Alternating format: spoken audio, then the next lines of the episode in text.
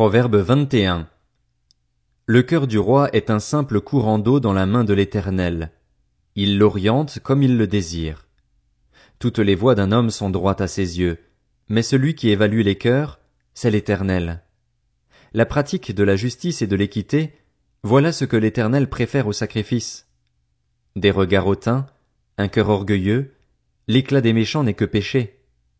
Les projets de l'homme actif sont tout profit, mais celui qui agit avec précipitation n'arrive qu'à la misère. Des trésors amassés par une langue mensongère, c'est un souffle qui s'évanouit, une recherche de la mort.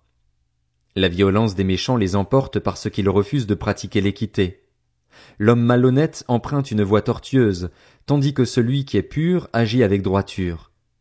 Mieux vaut habiter à l'angle d'un toit que faire maison commune avec une femme querelleuse.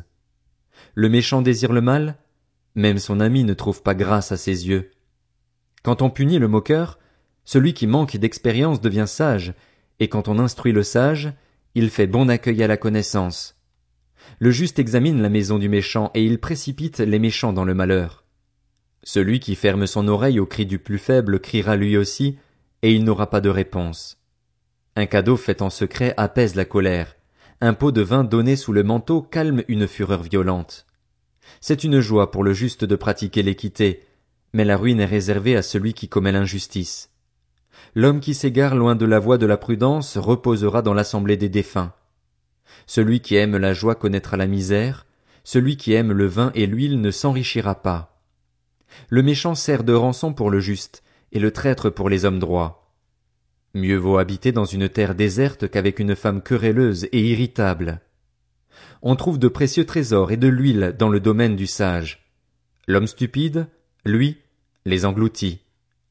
Celui qui poursuit la justice et la bonté trouvera la vie, la justice et la gloire. Le sage monte contre une ville de héros et abat la force dans laquelle elle plaçait sa confiance. Celui qui veille sur sa bouche et sa langue se préserve de bien des angoisses. L'orgueilleux, l'insolent, voilà ce qu'on appelle un moqueur. Il agit avec une arrogance débordante. Les désirs du paresseux le tuent parce que ses mains se refusent à l'action. Toute la journée il éprouve des désirs. Le juste, en revanche, donne sans retenue. Le sacrifice qu'offrent les méchants fait horreur, car ils l'offrent avec des pensées criminelles. Le témoin menteur va à sa perte, mais l'homme qui sait écouter pourra parler indéfiniment.